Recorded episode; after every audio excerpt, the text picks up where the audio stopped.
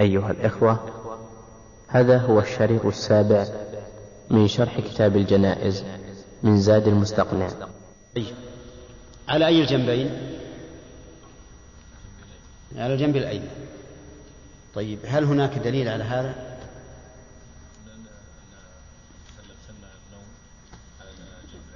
يعني فيكون هذا قياسا على النائم طيب.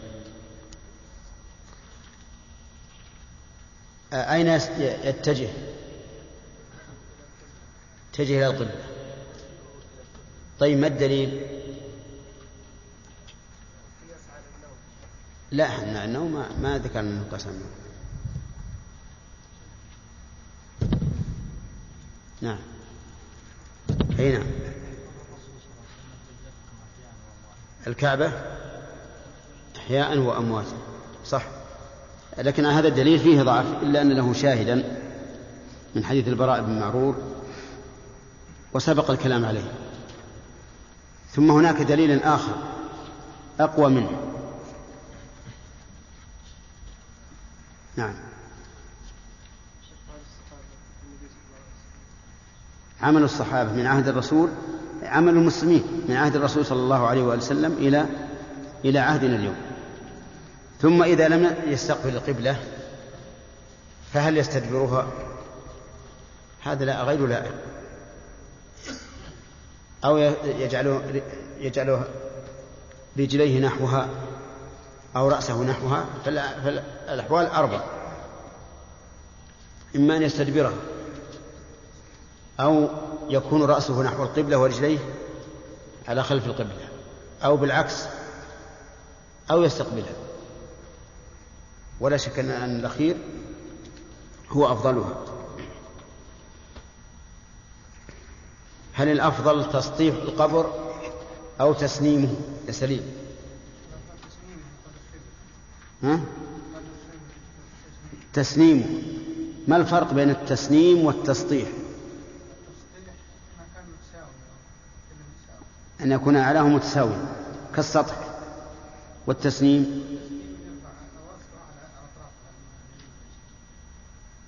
طيب.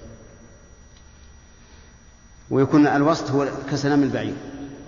صحيح. اجلسي توسع.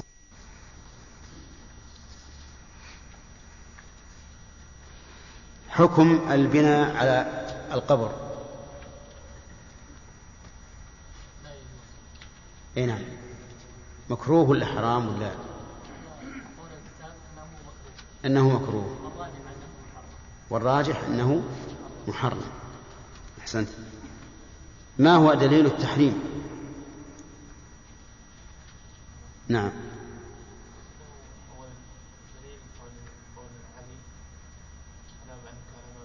لا. دليل التحريم تحريم البناء. نعم. نهي نهي النبي صلى الله عليه وسلم أن يبنى على القبر. ولأنه وسيلة إلى الشرك. أحسنت. الوضع على القبر حكمه يحيى. وعلى كلام المؤلف مكروه. والصحيح التحريم ولا الكراهة؟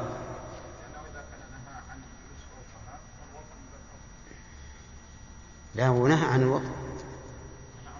نهى عن الوضع ما هو قياس؟ نهى عن الوضع والأصل في النهي التحريم ولأن فيه امتهانا لصاحب القول. ونمشي في الدرس الجديد الآن. قال والاتكاء والاتكاء إليه. يعني أن يتكئ على القبر. فيجعله كالوسادة له.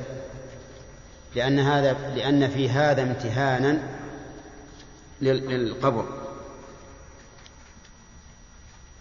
وانظر كيف نهى النبي صلى الله عليه وآله وسلم أن يجسس القبر وأن يبنى عليه وأن يكتب عليه وأن يوطى حيث جمع في هذا النهي بين ما يكون سببا للغلو فيه وسببا لامتهانه. الغلو في أي شيء؟ في البناء والتدصيص والكتابة والامتهان في الوطي من أجل أن أن يعامل الناس الناس القبور معاملة وسط.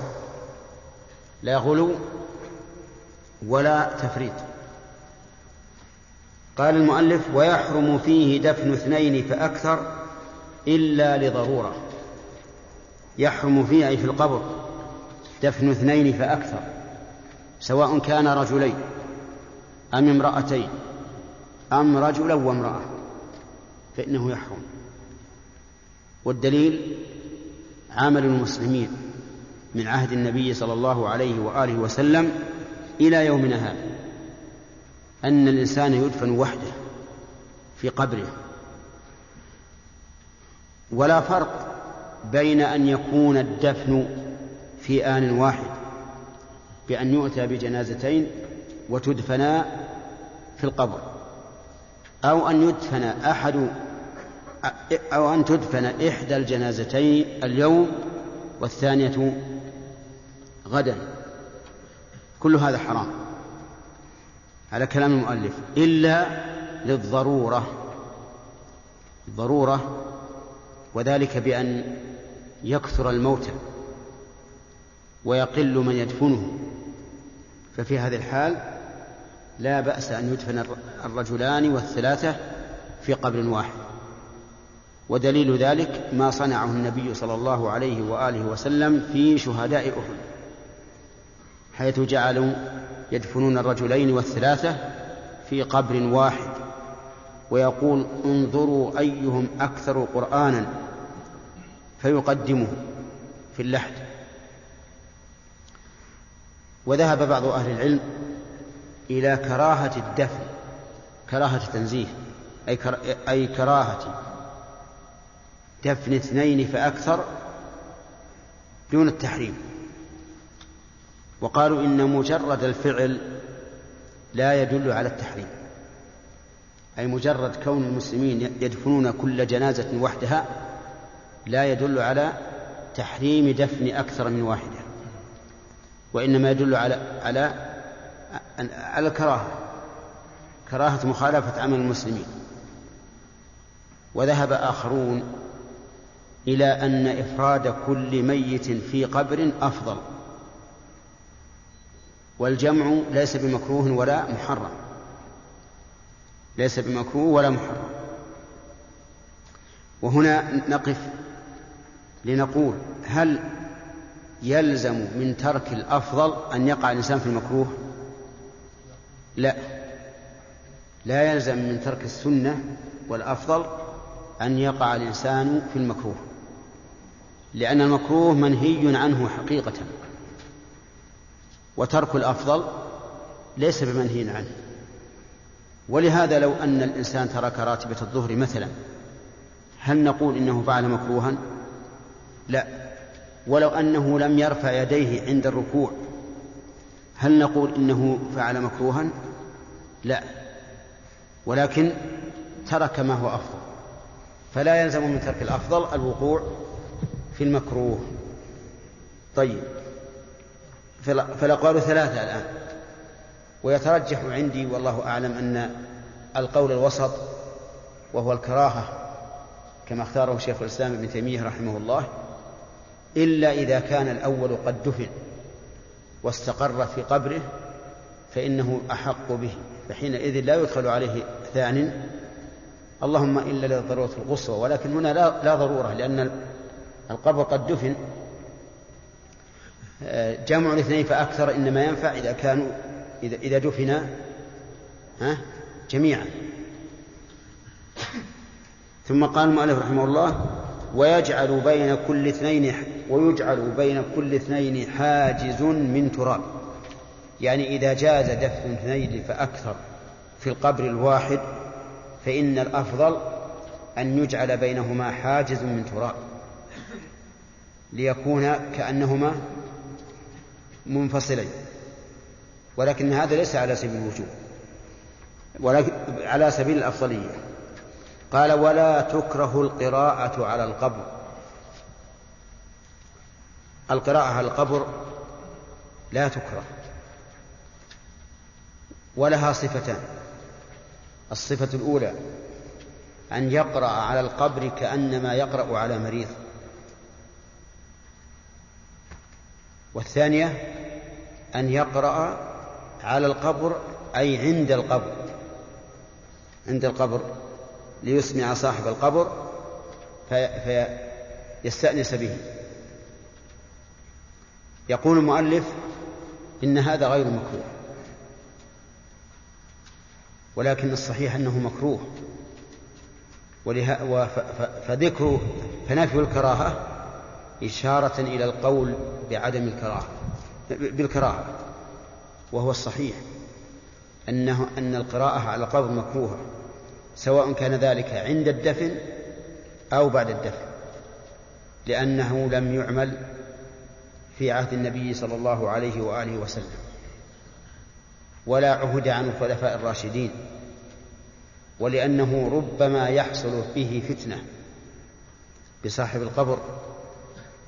فاليوم يقرأ عنده رجاء, رجاء, رجاء انتفاع صاحب القبر وغدا يقرأ عنده رجاء الانتفاع بصاحب القبر. ويرى أن القراءة عنده أفضل من القراءة في المسجد فيحصل بذلك فتنة. ثم قال وأي قربة فعلها وجعل ثوابها لميت مسلم أو حي نفعه ذلك. هذه قاعدة في إهداء القرب في إهداء القرب للغير إهداء القرب للغير. هل هو جائز وهل ينفع الغير أو لا ينفع؟ يقول المؤلف في هذا القاعدة والضابط أي قربة فعلها؟ يعني جميع أنواع القربات. إذا فعلها وجعل ثوابها لميت مسلم لميت مسلم أو حي. والعبارة لو قال لو قال فيها رحمه الله لمسلم ميت أو حي لكان أحسن. لأن قوله لميت مسلم أو حي قد يقول قائل أو حي مسلم أو كافر. لكن لو قال لمسلم ميت أو حي لكان أوضح. وهذا هو مراده بلا شك. وقول المؤلف أي قربة لم يخصصها بالقربة المالية ولا بالبدنية بل أطلق. مثال ذلك أن يصوم شخص يوما عن شخص آخر. تطوعا. فهل ينفعه؟ يقول المؤلف ينفعه ما دام مسلم. تصدق بمال عن شخص فهل ينفعه؟ أجيب نعم ينفعه. أعتق عبدا ونوى ثوابه لشخص. ينفعه. حج ونوى ثوابه لشخص ينفعه. إن كان ميتا ففعله الطاعة ففعله الطاعة عنه قد يكون متوجها لأن الميت محتاج ولا يمكنه العمل. لكن إن كان حيا وهو قادر على أن يقوم بهذا العمل ففي ذلك نظر. لأنه يؤدي إلى اتكال الحي على هذا الرجل الذي تقرب إلى الله عنه. وهذا لم يعهد عن السلف لا عن الصحابة ولا عن السلف الصالح. إنما الذي عهد منهم هو هو أن جعلوا القرب للأموات. أما الأحياء فلم يعهد. اللهم إلا ما كان فريضة كالحج فإن ذلك عهد على عهد النبي صلى الله عليه وآله وسلم لكن بشرط أن يكون المحجوج عنه عاجزا عجزا لا يرجى زواله. طيب فإذا قال قائل ما هو الدليل على أن ذلك نافع؟ قلنا الدليل قول النبي صلى الله عليه وآله وسلم إنما الأعمال بالنيات وإنما لكل امرئ ما نوى. فأنا نويت أن أتقرب إلى الله لفلان. فليأتي إنسان بالدليل على المنع. ثانيا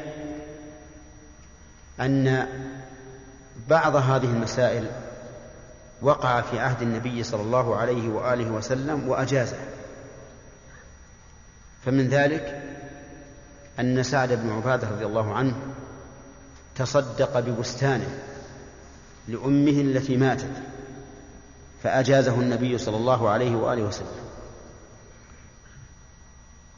وكذلك في حديث عائشة رضي الله عنها أن رجلا قال يا رسول الله إن, إن امرأتي افتلتت نفسها وإنها لو تكلمت لتصدقت.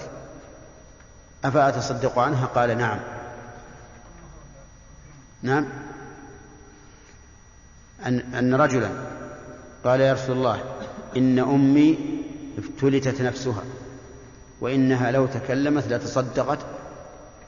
أفأتصدق عنها؟ قال نعم. وكذلك عمرو بن العاص رضي الله عنه سأل النبي صلى الله عليه وآله وسلم هل يتصدق عن أبيه بعتق خمسين رقبة؟ لأن أباه أوصى أن يعتق عنه مئة رقبة. فتصدق أخو عمرو بخمسين. أعتقد وعمر سأل النبي صلى الله عليه وآله وسلم أيعتق الخمسين الباقية؟ فبين النبي صلى الله عليه وآله وسلم له أنه لو كان أبوه مسلما لنفعه فترك الاعتاق لأنه كافر والكافر لا ينتفع بعمل غيره حتى عمله الذي عمله من خير يقول الله فيه وقدمنا إلى ما عملوا من عمل فجعلناه هباء منثورا. فلما وجد هذه المسائل الفردية قلنا الأصل الجواز حتى يقوم دليل على المنع. أما لو كان هناك دليل على المنع لقلنا هذه المسائل أو هذه القضايا التي وردت تكون مخصصة للمنع لكن لم يرد ما يدل على على منع على منع التصدق أو على منع التقرب إلى الله تعالى بقربة تكون لغيره. فإن قال قائل ما الجواب عن قوله تعالى وأن ليس للإنسان إلا ما سعى فالجواب عنها أن من قرأ الآيات عرف المراد بها. أم لم ينبأ بما بما في صحف موسى وإبراهيم الذي وفى؟ ألا تزر وازرة وزر أخرى وأن ليس للإنسان إلا ما سعى فكما أن وزرك لا فكما أن وزر غيرك لا يحمل لا يحمل عليك فكذلك سعي غيرك لا يجعل لك لا يجعل لك. والمعنى أن سعيك لا يضيع وأنك لا تحمل وزر غيرك. هذا المعنى. لكن لو أن أحدا سعى لك فما المانع؟ أليس الرجل الذي يظلم غيره يأخذ الناس من حسناته؟ يأخذون من حسناته تضاف إلى حسناتهم مع أنهم ما سعوا لها. فالمعنى أن أن الإنسان كما لا يزر وزر غيره لا يملك سعي غيره فليس له إلا ما سعى. وأما أن يسعى غيره له فهذا لا مانع منه. فالآية لا تدل على منع سعي الغير له بل تدل على أنه ليس له من سعي غيره شيء كما أنه لا يحمل من وزر غيره شيء. وما دام هذا هو المعنى فإنه لا يصح الاستدلال بها على المنع. يبقى النظر هل عمل العامة اليوم على صواب؟ وعمل العامة لا يعملون شيئا إلا جعلوه لوالديهم وأعمامهم وأخوالهم وما أشبه ذلك. حتى في رمضان يقرؤون القرآن يقول أول ختمة للأب للأم والثانية للأب والثالثة للجدة والرابعة للجد والخامسة للعم والسادسة للعمة والسابعة للخال والثامنة للخالة. ها وماذا يكون له؟ ها؟ إيش؟ يمكن يعطون الجيران. هذا غلط. هذا ليس من هدي السلف. كذلك في مكة يعتمرون يعتمر أول عمرة له واليوم الثاني لأمه والثالث لأبيه والرابع لجده. هذا هذا سمعناه. حتى إن بعض بعض الناس يفتيهم يقول لا بأس أن تكرر العمرة كل يوم إذا كان إذا لم تكن لنفسك. إذا كانت العمك الأبوك الخالق ما في معنى فيذهب الإنسان يجد له خمسين واحد من القرابة. نعم. وهو يجلس عشرة أيام.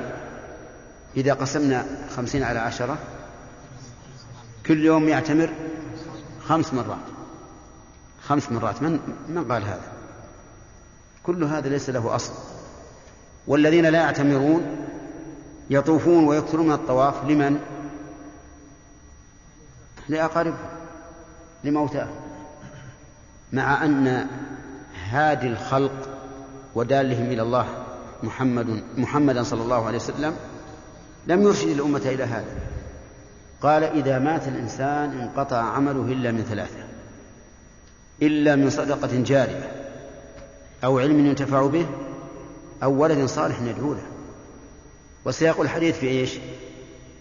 في الأعمال النافعة. في الأعمال النافعة التي تنفع الإنسان. لو كان العمل, العمل الصالح للإنسان بعد موته نافعا لقال أو ولد صالح يعمل له لأن الحديث عن الأعمال. فعدول النبي صلى الله عليه وآله وسلم عن العمل إلى الدعاء يدل على أنه ليس من المشروع أن تجعل الأعمال للأموات. الأموات إن كنت تريد أن تنفعهم فادعوا الله لهم. وهكذا قول المؤمنين ربنا اغفر لنا ولإخواننا الذين سبقونا بالإيمان. ولا تجعل في قلوبنا غلا للذين آمنوا. ربنا إنك رؤوف رحيم. ونحن لا ننكر أن الميت ينتفع لكن ننكر أن تكون المسألة بهذا, بهذا الإفراط. كل شيء للأموات حتى إني حدثت حديثا عجبا وهو أنهم إذا قدموا الغداء أفاضوا عليه أيديهم هكذا. اللهم اجعل ثوابه لفلان. الغداء العشاء كذلك. يعني ما بقي شيء من الأعمال الصالحة إلا جعلوها لهم. وكل هذا من البدع. لكن مع الأسف أن الناس إذا إذا لم إذا عملوا عملا ولم ينبهوا عليه صار هذا العمل البدعي سنة عندهم. سنة وصاحوا بمن ينكر عليه. أتفسد أمواتنا؟ خف من الله. أموات المحتاجين أعمالهم منقطعة. كيف تحسدهم؟ تقول لا تتوبوا لهم بالعمل. أقول ادعوا لهم. بدل ما تجعل العمل الصالح لهم خله لنفسك وادعو الله لهم.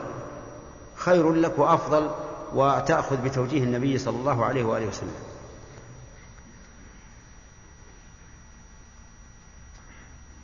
الآن كنا ونحن صغار. لا نعرف الأضحية عن الميت أبد عن الحي أبدا. كل الضحايا للأموات. حتى إن الواحد إذا قيل له ضح قال بسم الله عليك ما بعد مت.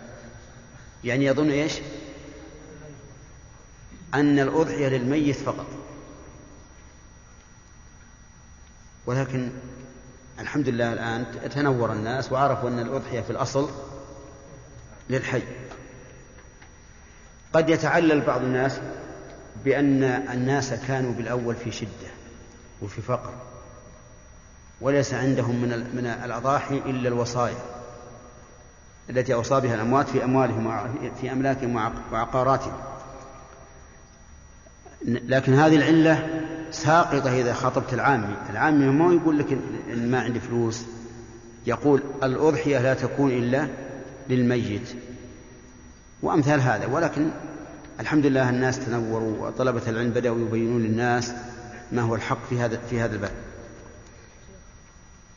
قال و و ويسن أن يصلح لأهل الميت طعام يبعث به إليهم يسن أن يبعث. أن يصلح لأهل الميت طعام يبعث به إليهم لقول النبي صلى الله عليه وآله وسلم حين جاء نعي جعفر بن أبي طالب رضي الله عنه اصنعوا لآل جعفر طعاما فقد أتاهم ما يشغلهم. وظاهر كلام المؤلف أن صنع الطعام لأهل الميت سنة مطلقة. ولكن السنة تدل على أنه ليس بسنة مطلقة. وإنما هو سنة لمن؟ انشغلوا عن إصلاح الطعام بما أصابهم من المصيبة. لقوله فقد أتاهم ما يشغلهم. وأنتم تعرفون الإنسان إذا أصيب بمصيبة أصابته تماما انقلق ذهنه وفكره ولم يصلح شيئا. فلهذا قال النبي صلى الله عليه وآله وسلم فقد أتاهم ما يشغله طيب فظاهر السنة أو ظاهر التعليل أنه أنه إذا لم يأتهم ما يشغل ما يشغلهم فلا يسن أن يصلح لهم. والآن ولله الحمد الأطعمة متوفرة والذي لا يستطيع إصلاحه في بيته يأتي به من المطاعم فالمسألة متيسرة جدا. ومع ذلك غالى الناس في هذه المسألة غلوا عظيما لا سيما في أطراف البلاد. حتى إنهم إذا مات الميت يرسلون الهدايا من الخرفان الكثيرة لأهل الميت. ثم إن أهل الميت يذبحونها للناس ويدعون الناس إليها. فتجد البيت الذي أصيب أهله كأنه بيت عرس. هذا يدخل ويأكل وهذا يخرج. وفي الليل يضيئون اللمبات الكثيرة ويضعون الكراسي المتعددة وتجد الناس كأنهم في محفل عرس وأنا شاهدت هذا في بنفسي. وهذا لا شك أنه من البدع المنكرة.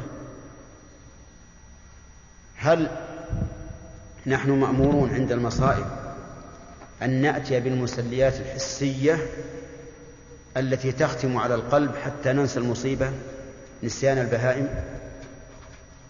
لا. نحن مأمورون بأن نتسلى بما أرشدنا الله إليه. إنا لله وإنا إليه راجعون. لا بأن يأتي الناس من يمين وشمال ليجتمعوا إلينا ويؤنسون تأنيسا ظاهريا.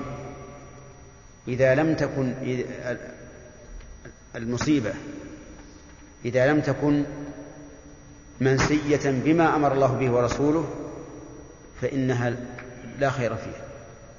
يكون هذا النسيان سلوا كسلو البهائم. وقد قال الصحابة رضي الله عنهم كنا نعد صنع الطعام والاجتماع إلى أهل الميت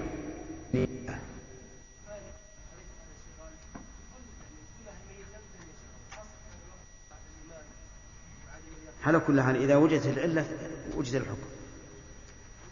متى وجدت العلة؟ حكم لا. لأنه ربما أهل الميت أحيانا يفرحون بموته. يمكن الدين مانعهم من أشياء يريدونها. نعم. ويقولون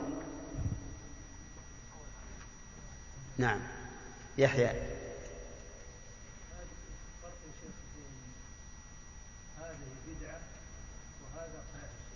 نعم. البدعة هو الذي الذي يقصد به الإنسان التقرب إلى الله عز وجل. فكل شيء تتدين به لله ولم يثبت شرعا فهو بدعة. هذا الضابط. أما ما كان مجرد عادة فيقال هذا خلاف السنة. نعم. الكراهة لأنها لم ترد عن السلف. التحريم صعب. التحريم يحتاج إلى نص على التحريم.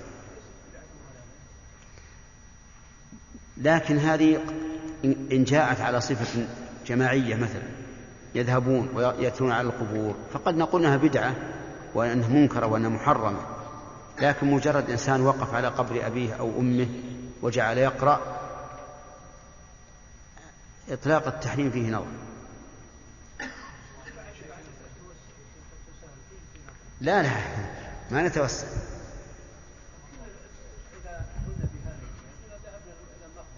نعم. إذا جاءت هذه الحال قلنا منعناه. لا يا شاء ما تجي طيب أنت حققت لنا حديث؟ حديث حمزة. طيب. كثير؟ صفحة. طيب اقرأ. هذا الحديث الذي سألنا عنه أمس في الدرس السابق. نعم.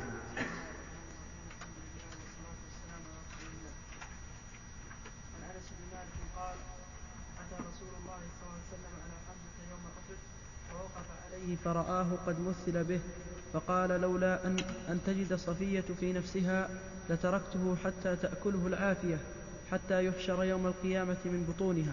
إلى آخر الحديث.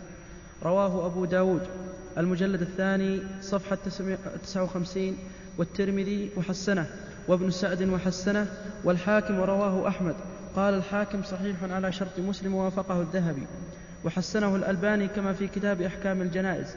قال في نصب الراية أخرجه أبو داود في سننه عن عثمان عن عثمان بن عمر.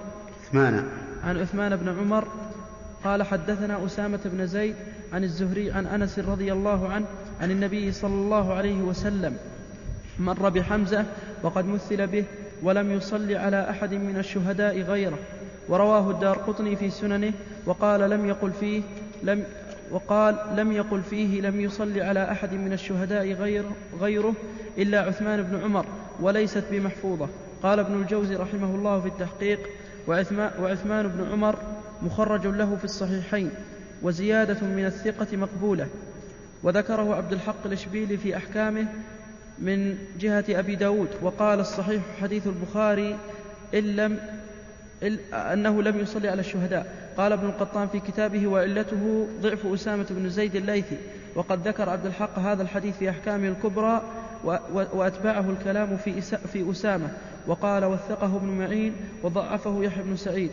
وروى عنه الثوري وعبد الله بن المبارك. ورواه أحمد في مسنده حدثنا صفوان بن عيسى قال حدثنا أسامة بن زيد. وأخرجه الحاكم في المستدرك. عن عثمان بن عمر وروح عن أسامة به وقال على شرط مسلم قال النووي في المجموع بعدما أزاه لأبي داود إسناده حسن أو صحيح. الله. والله على كل حال في نفسي منه شيء حتى لو حسنه هؤلاء الحفاظ لأن كون الرسول عليه الصلاة والسلام يمتنع من دفنه مراعاة لأخته نعم.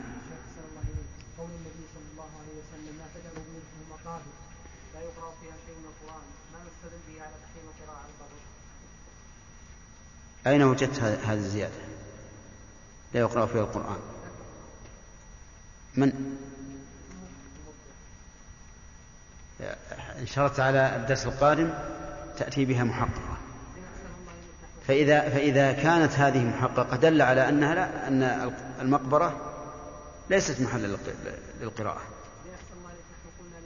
لكن الذي شرحوا الحديث قالوا لا تجعلوها مقابر أي في ترك الصلاة فيها.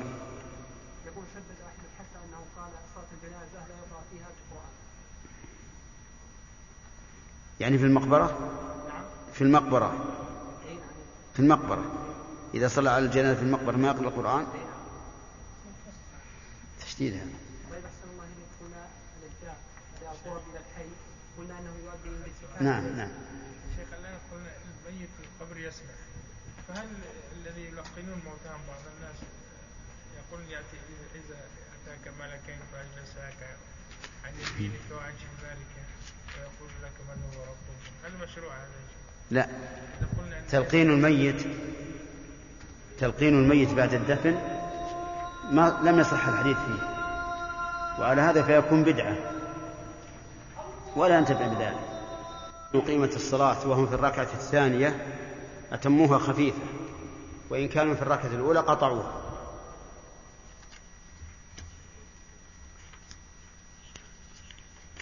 والثانية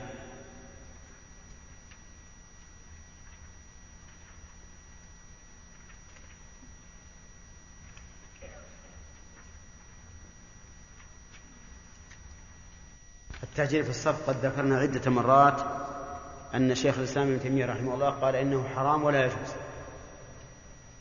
لأن المسجد لمن سبق؟ من جاء أول فهو له. وأن كلام الفقهاء رحمهم الله في هذا يعني في قولهم إنه يجوز للإنسان أن يحجر قول ضعيف. لأن المسجد لمن سبق؟ والتح... لكن إذا حجر الإنسان وخرج لعذر أو كان في المسجد في جهة أخرى فلا بأس بها ولا حرج فيه. وكثير من من الناس نقول لهم هذا الكلام لكن يقولون ما دام المذهب هو هذا وأن هذا يحثنا على الحرص وأن نأتي قبل الإقامة يعني يبررون فعلهم بهذا. يبررون فعلهم بهذا. ولكن الاحتياط والأحسن والأفضل أن لا يحجوا. أما بالنسبة للمؤذن فقد جرت العادة بأنه يكون خلف الإمام. لأنه يقيم. فلو تركتم هذا له لكان خيرا. كذلك أيضا إذا جئتم وفيه تحجير فإنكم لا ترفعونه لأن هذا يحدث فتنة وعداوة وبغضاء. ثم إنه ما دام الرجل يقول أنا أرى هذا الرأي أرى أنه لا بأس به كما يراه الفقهاء فلا إنكار في مسائل الاجتهاد. ولو أردنا أن نحمل الناس على ما نرى لكنا ادعينا لأنفسنا أننا رسل وهذا لا يجوز. فمسائل الخلاف الاجتهادية ينبغي للإنسان ألا ألا ينكر فيها ولهذا قال العلماء رحمهم الله لا إنكار في مسائل الاجتهاد لا إنكار في مسائل الاجتهاد. فكون الإنسان يرى أن التحجير حرام ثم يأتي إلى الأشياء المجعولة في مكان في يعني يزيلها مثلا أو يعمل فيها أشياء لا شك أن هذا خطأ. وإن كان الأول مخطئا لكن هذا أشد خطأ لأنه يوجب كراهة الناس بعض بعضهم لبعض وهذا ما دام هذا رأي هو يحاسبه الله عز وجل على ما يرى. نعم. أما أما المسألة الثانية هذه ما أعرف إطلاقا.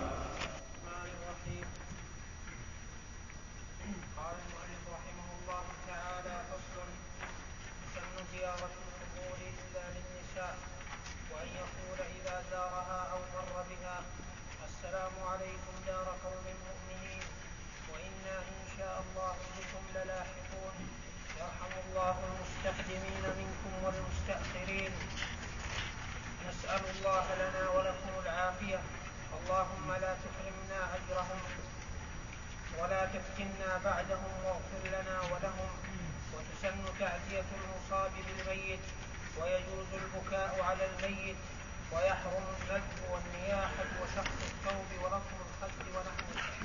بسم الله الرحمن الرحيم. قال المؤلف رحمه الله تعالى فصل تسن زيارة القبور.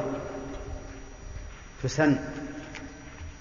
والسنة عند الفقهاء ما أثيب فاعله ولم يعاقب تاركه.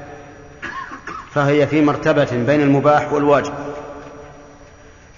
وسنيتها ثابتة بالسنة والإجماع كما نقله النووي رحمه الله.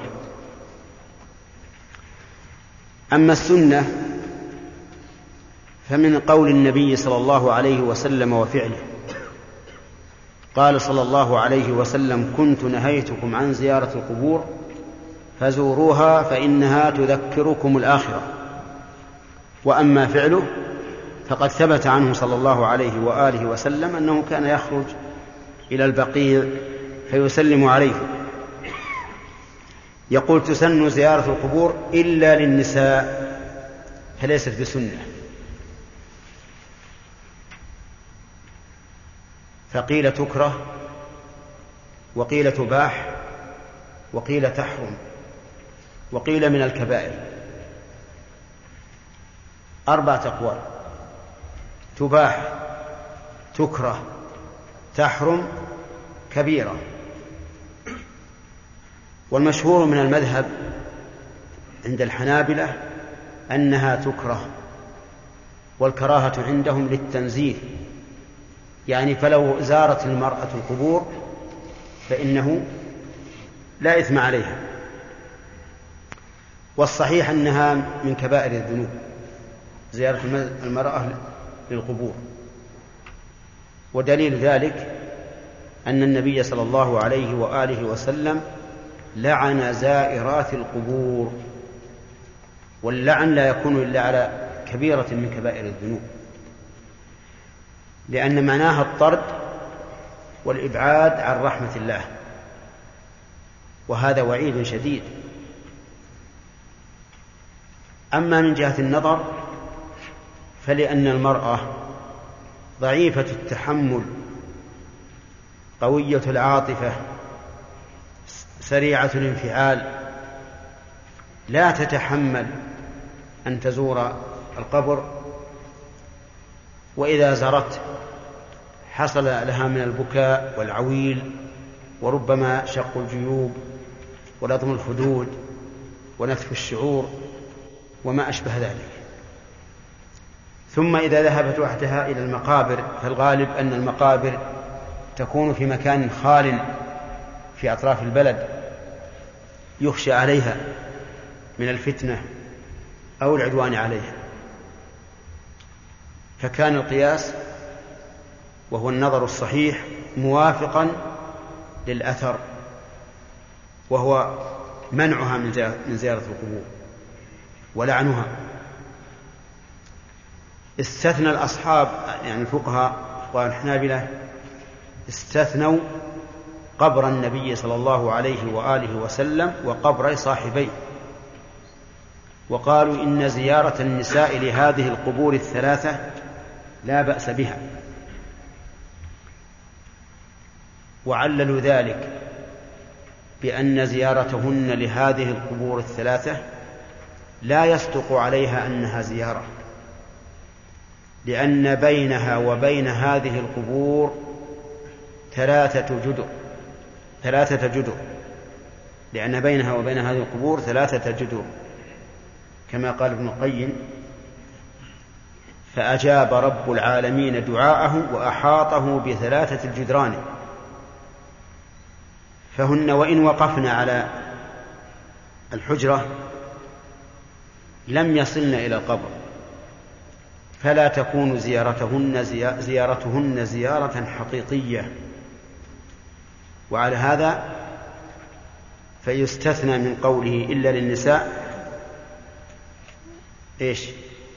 قبر النبي صلى الله عليه وآله وسلم وقبر صاحبيه. والذي يترجح عندي أنه لا استثناء. لأن وصولهن إلى محل القبور إما أن يكون زيارة أو لا يكون. فإن كان زيارة وقعنا في هذا في الكبيرة. وإن لم تكن زيارة فلا فرق بين أن يحضرن إلى مكان القبر أو أن أو أن يسلمن على النبي صلى الله عليه وآله وسلم من بعيد. وحينئذ يكون مجيئهن إلى القبور لغوا لا فائدة منه. بل في زمننا هذا قد يكون هناك مزاحمة للرجال. وأعمال لا تليق بالمرأة في مسجد النبي صلى الله عليه وآله وسلم. فإن قال قائل ما تقولون في حديث عائشة؟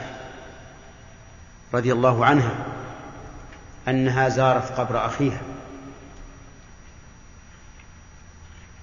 قلنا إن قول النبي صلى الله عليه وسلم لا يعارض بقول أحد كائنا من كان. وها هي عائشة تقول شبهتمونا بالحمير والكلاب يعني في قطع الصلاة. إذا مرت المرأة من بين يدي المصلي مع أن النبي صلى الله عليه وآله وسلم صرح بأن هذه الثلاثة الكلب الأسود والحمار والمرأة تقطع الصلاة. فهي رضي الله عنها غير معصومة. ولا يمكن أن يستدل بفعلها على قول النبي صلى الله عليه وآله وسلم. فإن قيل ما تقولون في حديثها الثابت في صحيح مسلم حين فقدت النبي صلى الله عليه وآله وسلم ذات ليلة وطلبته ثم رأت أدركته في البقيع خرج في البقيع يسلم عليه ثم رجع من البقيع ورجعت هي قبله حتى أدركها في البيت ثم سألها ما لها حشية رابية يعني قد ثار نفسها فأخبرته وقالت يا رسول الله رأيت يعني إن خرجت ماذا أقول؟ قال قولي السلام عليكم دار قوم مؤمنين إلى آخره. فالجواب عن ذلك أن نقول يفرق بين المرأة إذا خرجت لقصد الزيارة وإذا مرت بالمقبرة بدون قصد الزيارة. فإذا مرت بالمقبرة بدون قصد الزيارة فلا حرج أن تسلم على أهل القبور وأن تدعو لهم بما قاله النبي صلى الله عليه وآله وسلم لعائشة. وأما إذا خرجت لقصد الزيارة فهذه زائرة للمقبرة فيصدق عليها اللعن. فإذا مرت بالمقبرة بدون قصد الزيارة فلا حرج أن تسلم على أهل القبور وأن تدعو لهم بما قاله النبي صلى الله عليه وآله وسلم لعائشة. وأما إذا خرجت لقصد الزيارة فهذه زائرة للمقبرة فيصدق عليها اللعن. فإن قيل ما تقولون في اللفظ الوارد في الحديث لعن زوارات القبور والمتخذين عليها المساجد والسور زوارات بصيغة المبالغة. فالجواب أن نقول إن الحديث ورد بلفظين زائرات وزوارات. فإن كانت زوارات للنسبة فلا إشكال. وإن كانت للمبالغة فإن, ما فإن لفظ زائرات فيه زيادة علم فيؤخذ به لأن زائرات يصدق بزيارة واحدة وزورات بالكثير للمبالغة. ومعلوم أن الوعيد إذا جاء معلقا بزيارة واحدة ومعلقا بزيارات متعددة فإن مع المعلق بزيارة واحدة إيش؟ زيادة علم لأنه يحق الوعيد على من زار مرة واحدة على لفظ زائرات دون لفظ زوارات فيكون مع لفظ زائرات زيادة علم فيؤخذ به لكن لو أخذنا بزوارات ألغينا دلالة زائرات. وقد تكلم شيخ الإسلام رحمه الله على هذه المسألة في الفتاوي مجموع بن قاسم كلاما جيدا ينبغي لطالب العلم أن يراجعه. وبين أو ذكر أظن ثمانية أوجه في الرد على من قال إن النساء يسن لهن زيارة القبور. فراجعوه فإنه مفيد جدا. قال تسن زيارة القبور إلا النساء. ويقول إذا زارها. نقول يقول أو ويقول إن جعلنا الواو للاستئناف قلنا بالرفع يقول وإن جعلناها عطفا على زيارة قلنا ويقول لأن المضارع إذا عطف على اسم خالص نصب. قال ابن مالك وإن على اسم خالص وإن على اسم خالص فعل عطف تنصبه أن ثابتا أو منحدف وإن على اسم خالص فعل عطف يعني المضارع تنصبه أن ثابتا يعني ثابتة أو منحدف محذوفة.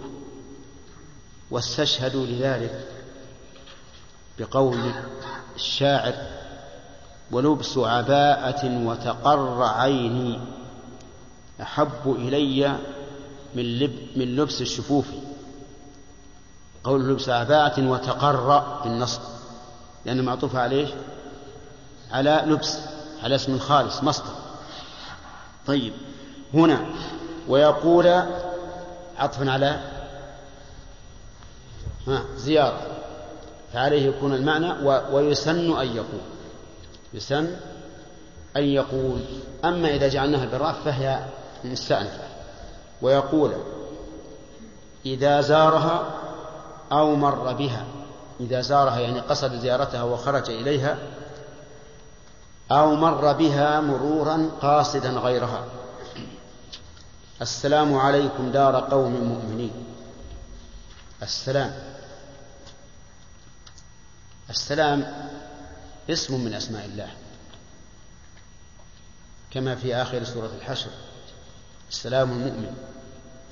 لكنه في التحية لا يراد به اسم لا يراد به اسم الله وإنما يراد به التسليم. فهو اسم مصدر كالكلام بمعنى إيش؟ التكليم. والمعنى التسليم عليكم أي الدعاء بالسلامة. عليكم والسلامة بالنسبة لأهل القبور. قد يصعب الإنسان تصورها يسلمون من إيش؟ من المرض؟ ها؟ لا لكن من العذاب. من العذاب.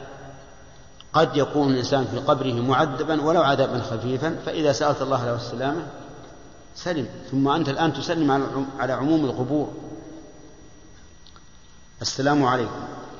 وقولها السلام عليكم أتى بكاف الخطاب.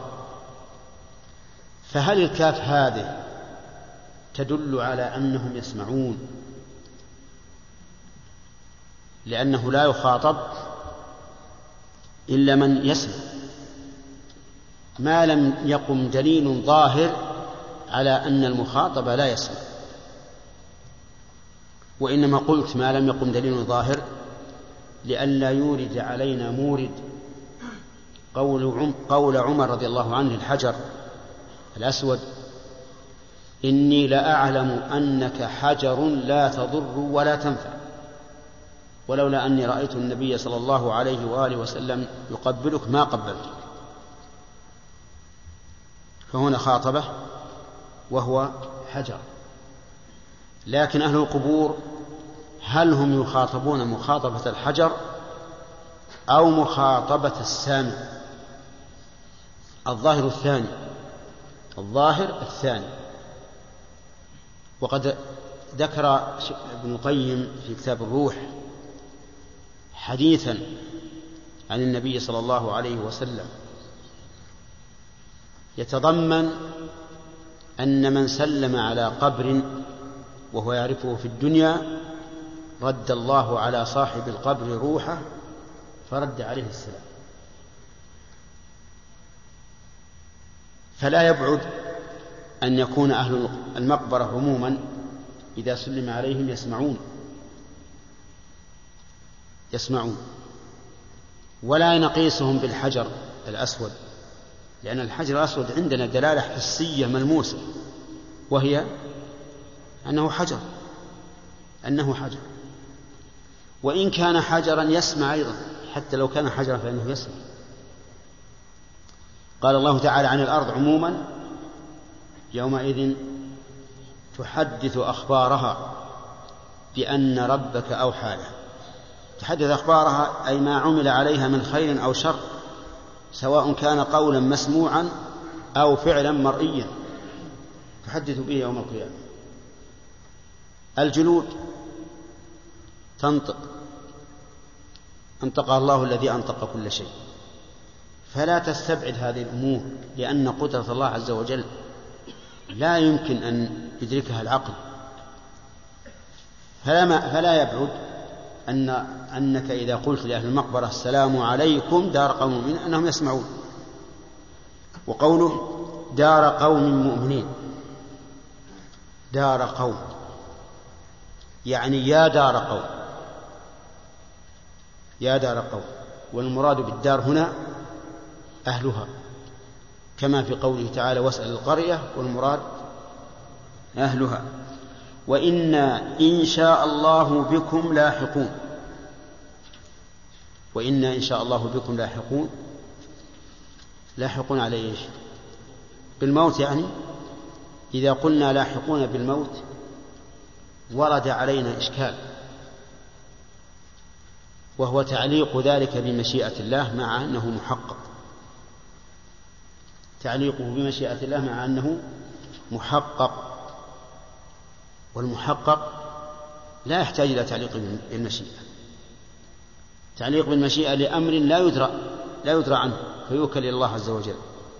أما هذا ما في شك.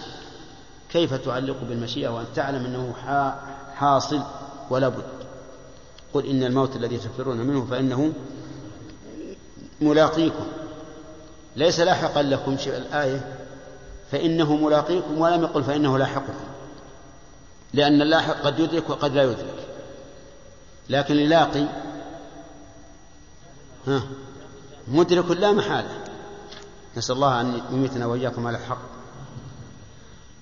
المهم أن أنه يرد, يرد إشكال. تعليق الشيء المحقق بالمشيئة غير وارد ولا مشروع.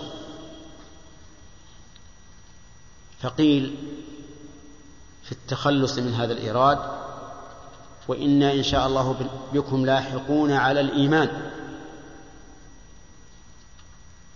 فيكون اللحوق معنويا لا حسيا. بدليل قوله دار قوم مؤمنين وإنا إن شاء الله بكم لاحقون على الإيمان. أعرفتم؟ وحينئذ إذا كان المقصود لاحقون على الإيمان فالمشيئة مشروعة. تعليق ذلك بالمشيئة مشروع. ولكن يمكن أن نقول لاحقون على الإيمان وعلى الموت مع أن الذي يتبادر لزائر القبور الذي يقول وإنا إن شاء الله بكم لاحقون الموت هذا المتبادر. فنقول أما إذا فسرنا اللحاق باللحاق على الإيمان فلا إشكال. وإذا فسرنا اللحاق باللحاق على الموت فالجواب عن ذلك أن نقول إن التعليق هنا تعليل ولا وليس تعليقا. تعليل أي أن لحوقنا إياكم سيكون بمشيئة الله. أو يكون التعليق هنا ليس على أصل الموت ولكن على وقت الموت.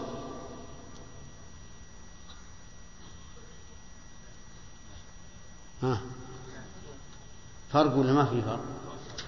ليس على أصل الموت يعني محقق لكن على وقت الموت. كأنه كأنه قال وإنا إذا شاء الله يعني متى ما شاء الله لحقنا به. فيكون التعليق على إيش؟ آه على وقت الموت. يعني سنلحق بكم في الوقت الذي يشاء الله أن نلحق. وتعليق هذا بالمشيئة واضح. أن لن نموت إلا إذا شاء الله موتنا في أي وقت. فهذه ثلاثة أجوبة. الأول أن المراد اللحاق على الإيمان. الثاني أن المراد اللحاق باللحاق أصل الموت لكن لكن التعليق ها للتعليق. الثالث أن المراد بالتعليق تعليق بالوقت يعني وقت الموت. كأنه قال وإنا متى شاء الله أن نلحق بكم؟ لحقنا بكم. والمقصود من هذا من هذه الجملة المقصود توطين النفس على ما صار إليه هؤلاء من أجل من أجل تحقيق التذكر. ثم قال يرحم الله المستقدمين منكم والمستأخرين. جملة خبرية لكنها خبرية لفظا إنشائية معنى. يعني نسأل الله أن يرحم المستقدمين منكم والمستأخرين. نسأل الله لنا ولكم العافية. نسأل الله لنا ولكم العافية. العافية من إيش؟ أما بالنسبة لنا فإن عافيتنا عافية, عافية حسية كعافية البدن وعافية معنوية من الذنوب والمعاصي. أما العافية لأهل القبور فهو فهي العافية من العذاب من عذاب القبر اللهم لا تحرمنا أجرهم. لا تحرمنا أجرهم. أي أجر؟ أجرنا على الأموات. متعدد. أولا الحزن عليه الحزن على الأموات. فكم من ميت في هذه المقبرة قد حزنت عليه. إما لقرابة أو صداقة أو نفع أو غير أو غير ذلك. ولا شك أن الإنسان إذا أصيب بمصاب وتحمل فله إيش؟ فله أجر. إذا أصيب بمصاب به وتحمل فله أجر. ثانيا أجر الزيارة. لا تحرمنا أجرهم. أي أجر الزيارة لهم. لأن زيارتنا لهم سنة. أمر بها النبي صلى الله عليه وآله وسلم وفعلها بنفسه فنحن نفعلها امتثالا واقتداء. امتثالا لأمره واقتداء بفعله عليه الصلاة والسلام. اللهم ولا تفتنا بعدهم. هذه جملة عظيمة. تسأل الله أن لا يفتنك بعده. لأن الإنسان قد يفتتن بعد, بعد موت أقاربه وأصحابه وأصدقائه ومشائخه وغير ذلك. قد يفارقون هذا الرجل مستقيما ثم يفتن. وبالعكس فأن تسأل الله أن لا يفتنك بعده. يفتنك بشبهات تعرض لك. أو أو بإرادات سيئة وهي فتنة الشهوات. تعرض لك والإنسان ما دامت روحه في جسده فهو معرض للفتنة نعوذ بالله من الفتن. معرض. يذكر أن الإمام أحمد رحمه الله في سياق الموت يغمى عليه ويسمع يقول بعد بعد. فلما أفاق قيل له يا, عبد يا أبا عبد الله ما بعد بعد؟ قال رأيت الشيطان أمامي يعض على يديه يقول فتني يا أحمد. يعني عجزت أن أدركك وأغويك. فأقول بعد بعد. يعني ما دامت الروح في الجسد فالإنسان على خطر على خطر. ويدل لهذا قول النبي صلى الله عليه وسلم إن الرجل لا يعمل بعمل أهل الجنة حتى ما يكون بينه وبينها إلا ذراع فيسبق عليه الكتاب فيعمل بعمل أهل النار فيدخلها. ولهذا أوصي نفسي وإياكم أن تسألوا الله دائما الثبات على الإيمان وأن تخافوا لأن تحت أرجلكم مزالق وهو إذا لم يثبتكم الله عز وجل وقعتم في الهلاك. واسمعوا قول الله عز وجل لرسوله أثبت الخلق وأقواهم إيمانا ولولا أن ثبتناك لقد كدت تركن إليهم شيئا قليلا. تميل ميلا قليلا. إذا يعني لو فعلت لأذقناك ضعف الحياة وضعف الممات. ثم لا تجد لك علينا نصيرا. خطاب شديد للرسول عليه الصلاة والسلام. فإذا كان هذا للرسول صلى الله عليه وآله وسلم فما بالنا نحن؟ نحن ضعفاء الإيمان. ضعفاء الإيمان واليقين تعترين الشبهات والشهوات ونحن على خطر عظيم. لهذا أدعوكم مرة ثانية ونفسي أن تسألوا الله دائما الثبات الثبات على الحق وأن لا يزيغ قلوبكم. وهذا هو دعاء أولي الألباب. ربنا لا تزغ قلوبنا بعد إذ هديتنا. وهب لنا من لدنك رحمة إنك أنت الوهاب. وقال ولا تفتنا بعدهم. واغفر لنا ولهم. اغفر لنا ولهم. الغفر ستر الذنب مع التجاوز عنه. يدل على ذلك الاشتقاق. لأنه مشتق من إيش؟ من المغفر وهو ما يوضع على الرأس أيام القتال من أجل وقاية السهام. فهو ساتر واقي فالمغفرة ستر الذنب مع العفو والتجاوز عنه. واغفر لنا ولهم. نعم. يقول وتسن تعزية المصاب بالميت. تسن. عرفتم معنى السنة هو التي هي التي يثاب فاعلها ولا يعاقب. تاركها. والتعزية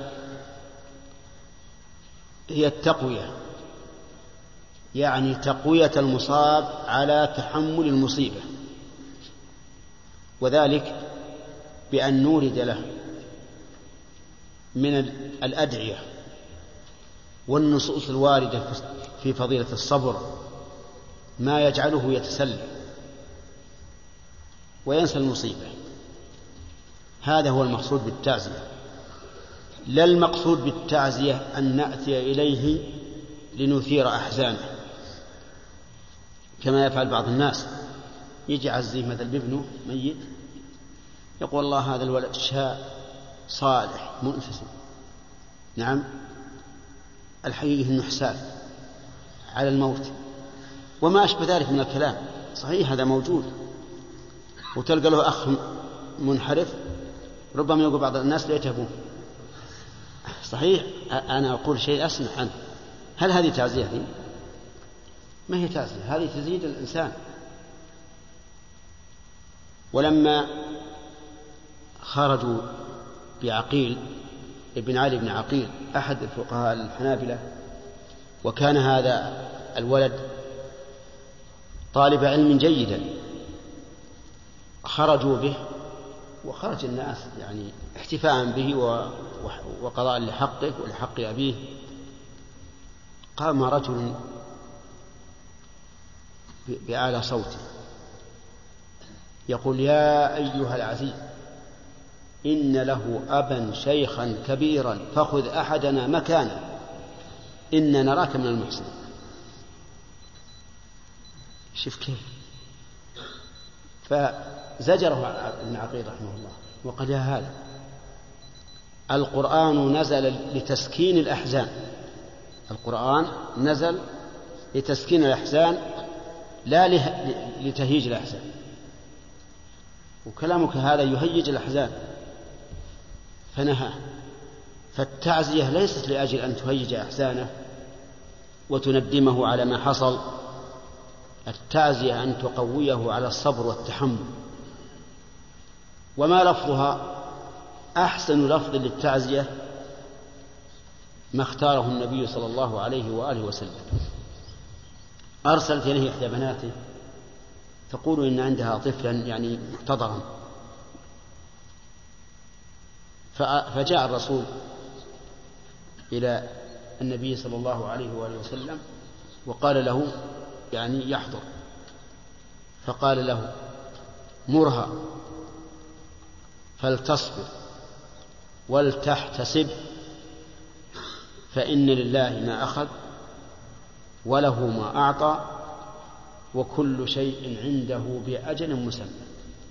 أو قال إن لله ما أخذ وله ما أعطى وكل شيء عنده بأجل مسمى فمرها فلتصبر وتحتسب شوف الكلام هذا هذا اللي, يجعل الإنسان يطمئن. إن لله ما أخذ وله ما أعطى. صح؟ لله ملك السماوات والأرض. ولدك الذي أصبت به ليس لك بل هو لله. حبيبك الذي أصبت به ليس لك بل هو لله. أبوك الذي أصبت به ليس لك بل هو لله. وهكذا. إن لله ما أخذ وله ما أعطى. ثم مع ذلك ليست المسألة فوضى. كل شيء عنده بأجل مسمى معين. إذا جاء أجلهم لا يستأخرون ساعة ولا يستقدمون. والمكتوب لا بد أن يقع أبدا. لا يمكن أن يتغير عما كان عليه إطلاقا. يعني لا تندم تقول والله ليت ما فعلت ليت ما, ما تركته بلا معالجة ليت عالجته وما أشبه ذلك. لا تقول هذا. لأن هذا شيء مكتوب على ما وقع. فقال عليه كل شيء عنده بأجل مسمى مرها فلتصبر على هذه المصيبة. والصبر مثل اسمه مر مذاقته لكن عواقبه أحلى من العسل. الصبر شديد لكن عواقبه حميدة. ولتحتسب ما معنى تحتسب؟ يعني تحتسب الأجر على الله عز وجل لأن الله قال إنما يوفى الصابرون أجرهم بغير حساب. هذا هو العزاء. أما ما يفعله بعض الناس نسأل الله السلامة يجي عز يقول هذا الذي فيه هذا اللي يجيب الخضار هذا اللي يجيب الطعام هذا اللي يجيب كذا هذا اللي يجيب كذا. الله يخلف علينا ما من, من لنا غيره وهكذا.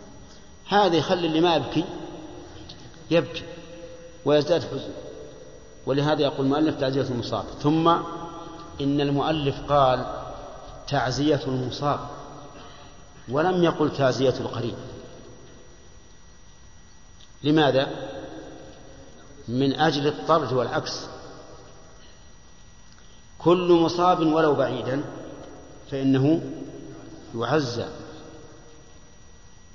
وكل من لم يصب ولو قريبا فإنه لا يعزى العبارة طرد عكس. من أصيب فعزه ومن لم يصب فلا تعزه. فإذا قدرنا أن هناك ولدا شريرا قد آذى أباه وآذى أهله ثم مات. وإذا وجه أبيه تبرق أساريره. يقول الحمد لله الذي أراحنا منه. نجي نعزيه ولا لا؟ نعم. الناس يعزونه الآن لأنه أبوه فيجعلون العلة في التعزية هي القرابة وهذا خطأ. نعم. أو شخص آخر ابن عم بعيد. مات ابن عمه الذي عنده ملايين من الدراهم وهو فقير. يأتي إليه كل يوم لهذا الذي مات يقول أنا والله فقير أنا ما عندي عشاء لعيالي ولا عندي كذا ولا فيقول روح وراك. نعرف اللي, اللي نعطي. فإذا مات ابن عمه ماذا تكون حاله؟ نعم. في ظني والعلم عند الله أنه سيفرح. لأنه, لأنه أتعبه في حياته والآن بيكون كل ماله حتى ماله ولا صاحب فرض ما له زوج ولا له أم ولا أب ولا شيء. من يبي يرثه ابن العم فيفرح هل نعزي هذا ولا نهنئه؟ طيب إذا العلة ما هي؟ المصيبة ولهذا قال العلماء إذا أصيب الإنسان ثم نسي مصيبته لطول الزمن مثلا فإننا لا نعزيه لأننا إذا عزيناه بعد طول الزمن فهذا يعني أننا جددنا له المصيبة والحزن. إي نعم. نعم يا زهير.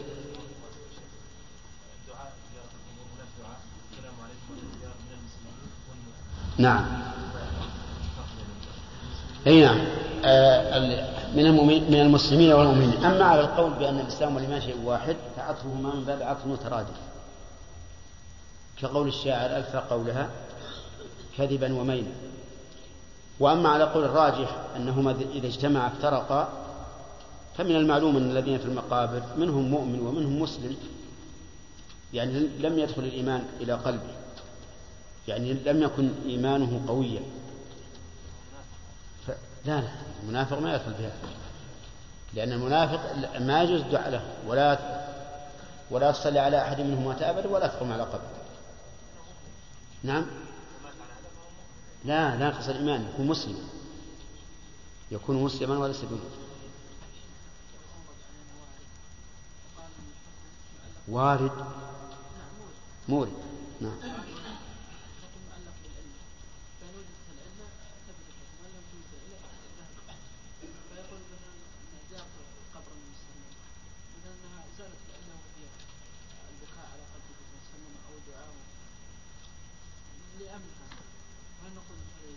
يعني بالنسبة للنساء زيارة النساء لقبر الرسول هو إذا عللنا بعلة إذا كانت مستنبطة فالعبرة بعموم الحكم.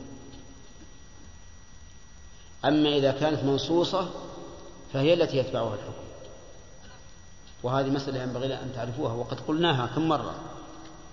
العلة المنصوصة يتبعها الحكم. والعلة المستنبطة لا يتبعها الحكم. لأنه يجوز أن تكون العلة غير الذي فهمناه أليس كذلك؟ نعم. يحيى.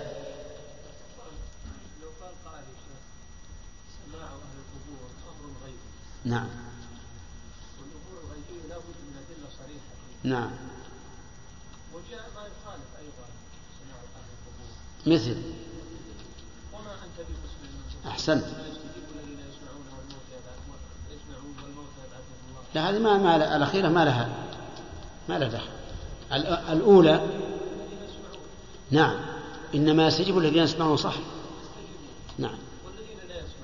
لا معلوم. لكن إنك لا تسمع الموتى.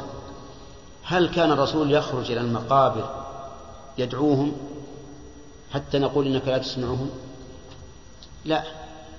فالمراد بالموتى هنا موت القبور القلوب. يعني هؤلاء بمنزلة الموتى الذين لا لا, لا يستجيبون.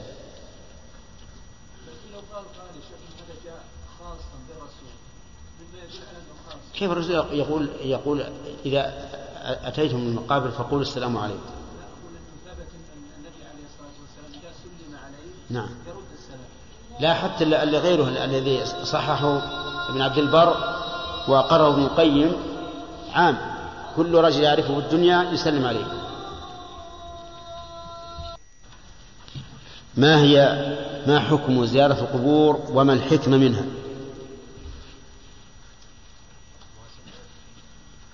سنة. طيب. وما الحكمة منها؟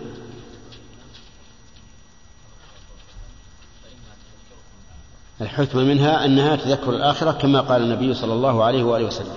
طيب.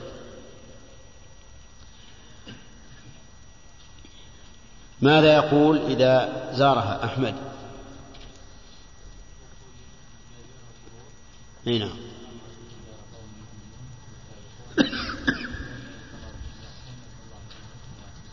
يرحم الله المستقيمين منكم. كمل.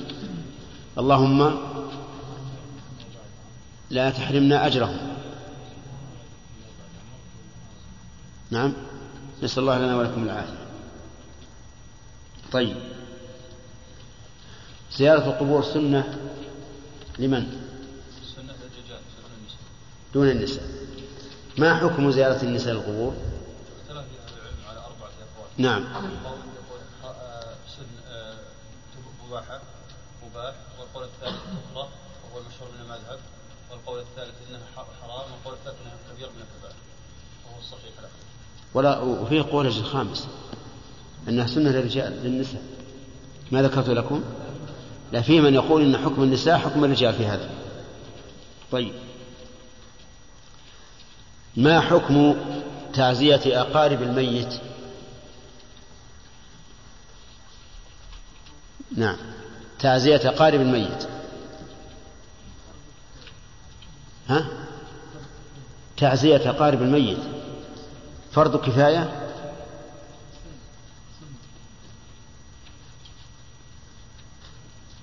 سنة تعزية أقارب الميت سنة. وين أنت؟ ما أنت معناه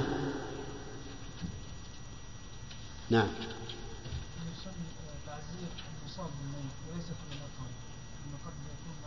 الحكم معلق بالمصاب. كذا إذا تعزية المصاب سواء من الأقارب أو من غير الأقارب. لا من لم يصب ولو كان من الأقارب. تمام؟ طيب. ماذا تقول؟ كيف يعزى المصاب يا عبد الرحمن؟ الرحمن بن إبراهيم. أحسن يعزى به ما عزى به النبي صلى الله عليه وسلم حينما أخرج له إحدى بناته. وكان عندها ابن في النزل فقال الرسول مرها فالتصبر وتحتسب فإن لله ما أخذ وله ما أبقى. كل شيء عنده بأجل مسلم تمام. أحسن صيغة للتعزية ما قاله النبي صلى الله عليه وآله وسلم مرها فقال إن لله ما أخذ وله ما أعطى وكل شيء عنده بأجل مسمى فمرها فلتصبر ولتحتسب. طيب وهل يجتمع لها ويتلقى الوفود من كل جانب؟ خالد. نعم. ما بحثنا؟ طيب. يلا. اللي يقول بحثناه يأتي بما بحثنا. نعم. كانوا يعدون صنع الطعام والاجتماع عليه من من النياحة. طيب وصرح بعض العلماء بأنها بدعة. هذا إذا خلت مما مما يخالطها من فعل بعض الناس اجتماع رجال ونساء وصياح وعويل وقارئ يقرأ وما أشبه ذلك. نعم. حتى أنك تمر بالدار وكأنها دار عرس. فهذا لا شك أنه منكر وأنه يجب على طلبة العلم أن ينبهوا العامة عنه. عليه حتى يتركوه. طيب. ثم قال المؤلف رحمه الله تعالى ويحرم الندب ها؟ ويجوز البكاء على الميت. يجوز البكاء على الميت. لأن النبي صلى الله عليه وآله وسلم بكى على ابنه إبراهيم. وقال العين تدمع والقلب يحزن ولا نقول إلا ما يرضي ربنا. أو قال الرب وإنا بفراقك يا إبراهيم لمحزونون. وبكى عند قبر إحدى بناته. وهي تدفن. ولكن هذا في البكاء الذي تمليه الطبيعة. ولا يتكلفه الإنسان. فأما الدعاء المتكلف فأخشى أن يكون من النياحة. التي يحمل عليها قول النبي عليه الصلاة والسلام إن الرجل أو إن الميت ليعذب ببكاء أهله عليه. إن الميت ليعذب يعني في قبره ببكاء أهله عليه.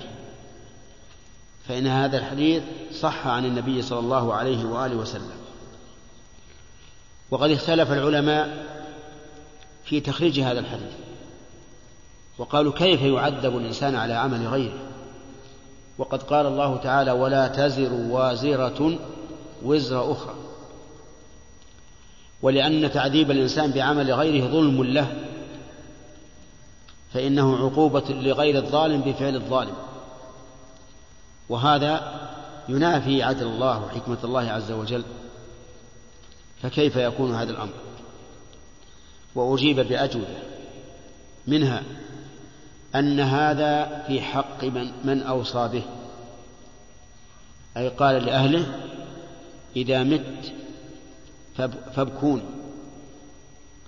وقيل هذا في حق من كانت عادتهم أي من كان في قوم عادتهم البكاء ولم ينهى أهله عنه.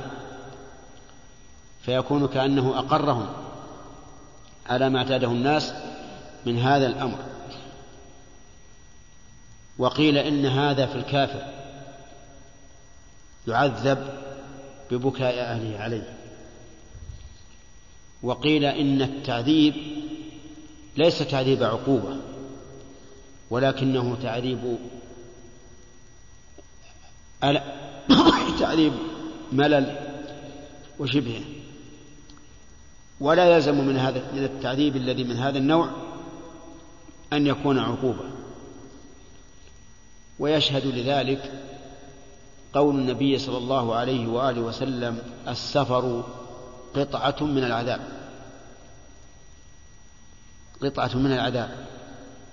مع أن المسافر لا يعاقب لكنه يهتم للشيء ويتألم به.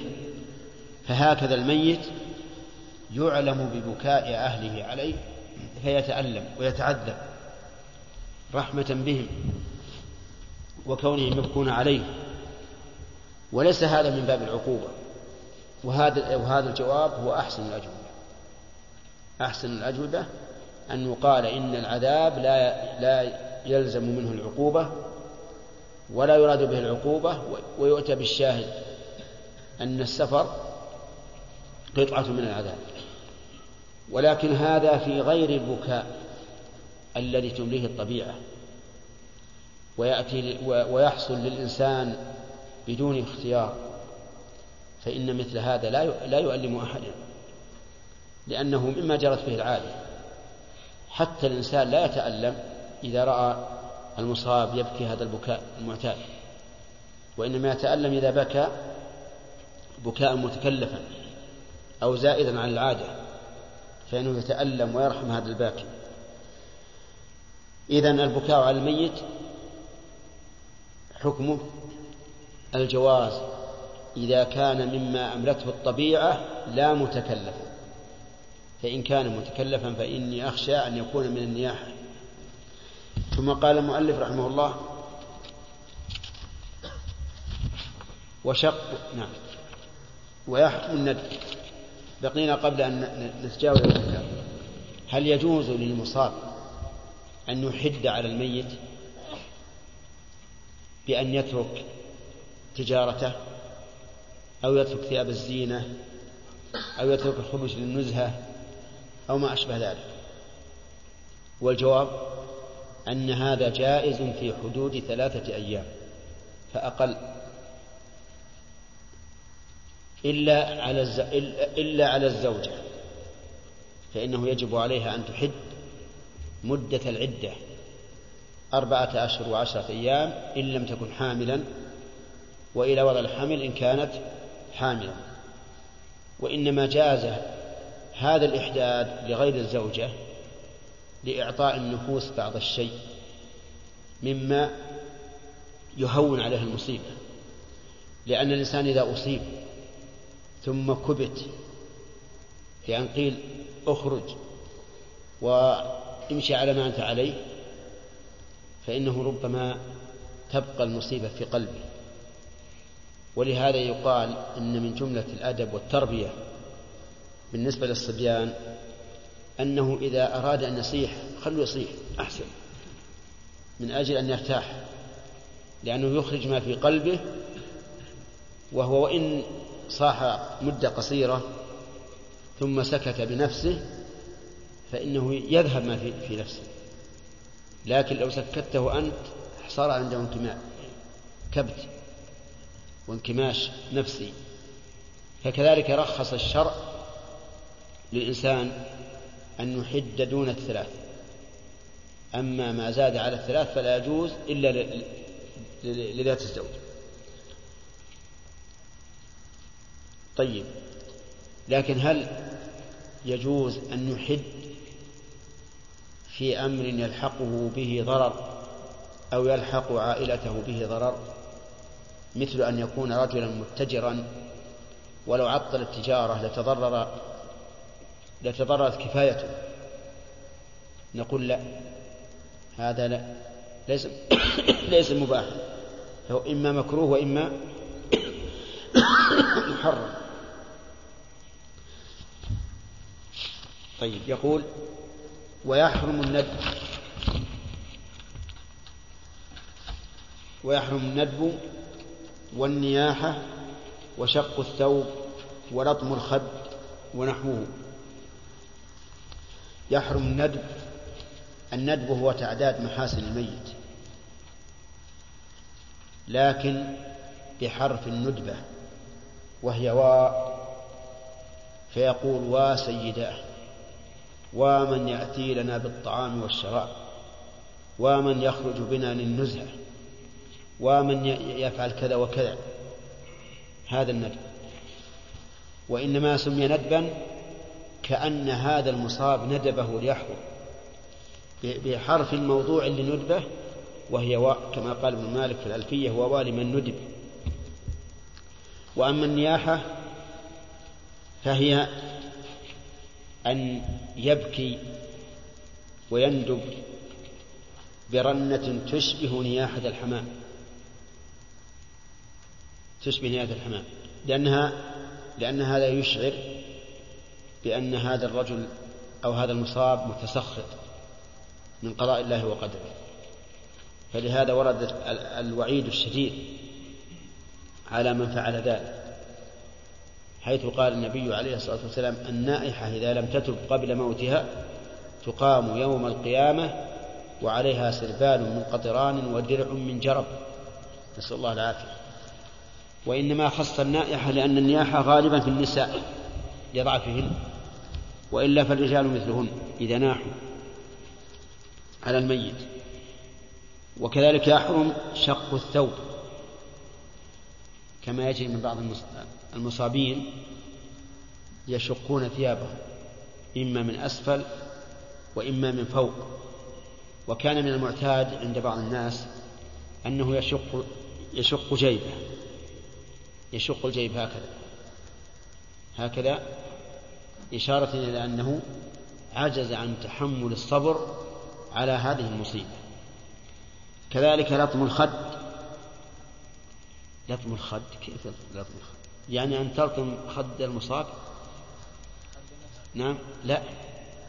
أن تلطم خد نفسك لأن بعض المصابين من شدة إصابته يأخذ يلطم نفسه. يضرب خد الأيمن ثم الأيسر ثم الأيمن ثم الأيسر كأنما يصنع خبزة. هذا حرام. ولا يجوز. وكذلك أيضا لو لو لطم غير الخد بأن لطم الرأس أو ضرب برأسه الجدار وما أشبه ذلك. فكل هذا من المحرم. ومن ذلك أيضا يقول المؤلف ونحوه مثل نتف الشعر. يأخذ بشعر رأسه وينتفه لأن هذا كله يدل على تسخطه من هذا. وقد تبرأ النبي صلى الله عليه وسلم من أمثال هؤلاء.